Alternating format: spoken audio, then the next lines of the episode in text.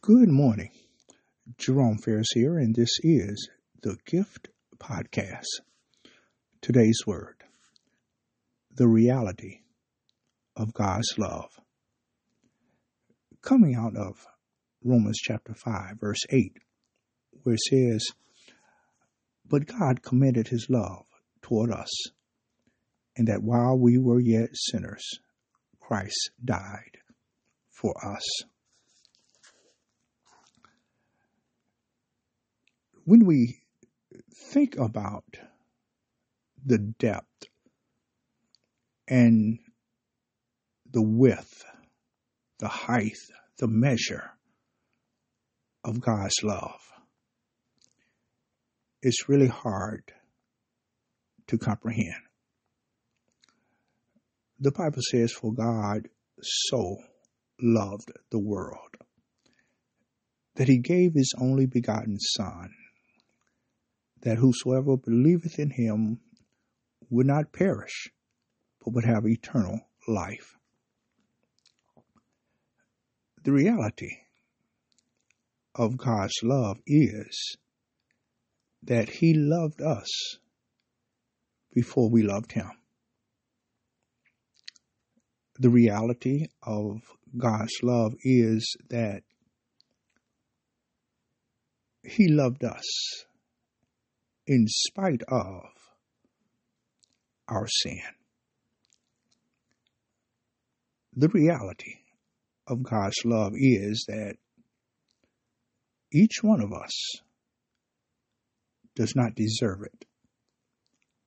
The fact is that we all have sinned and have come short of God's glory.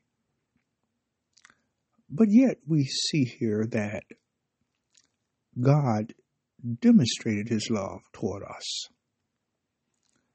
In that while we were yet sinners, while we really did not have our mind, our heart, our thoughts on God, He had His mind on us. For it says God sent his son Jesus to die for us. And not because we were so good, but because he loved us so much. My beloved, whenever you feel uncertain about God's love for you, remember that he loved you even before you turned to him. 1 John 4 9 and 10 says that this is how God showed his love among us.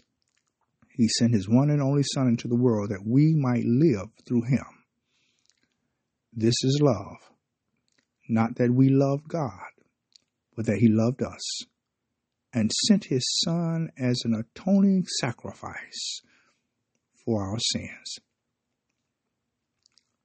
So I, I rejoice today. I praise God today for this crowning proof, this reality of God's love. And I, I thank God today that He loves sinners. The measure of His love is, is how much He gives the measure of his love is the gift of his only son to become human and to die for our sins so that we might become children of God. So may we be reminded the reality. The reality is that God showed himself as a father who unconditionally loved his children, even before they were his children. Hallelujah. Our prayer. Eternal God, our Father, this morning, O oh God, we thank you, O oh Lord. We we come with praise and with thanksgiving on our hearts, Lord, and our lips because Lord, you love us, and and the cross is the proof of how much you loved us, that you were willing to give your Son. That Lord, while we were still yet in our sins, and Lord, uh, you you gave your Son that we might have an opportunity to be saved. And, and God, we praise you for that no greater love than this, than Jesus giving his life for us. So, God, we praise you and we thank you this morning for this, and we thank you for your word. Bless now, we pray. This is our prayer, and it is. In Jesus' name we ask. Amen. Praise God. Hallelujah. Well, it's Monday. And we, we thank God today, looking forward to the Lord just blessing us with His Word and for the fellowship of God's people. Please share this word with someone today, and the Lord's will.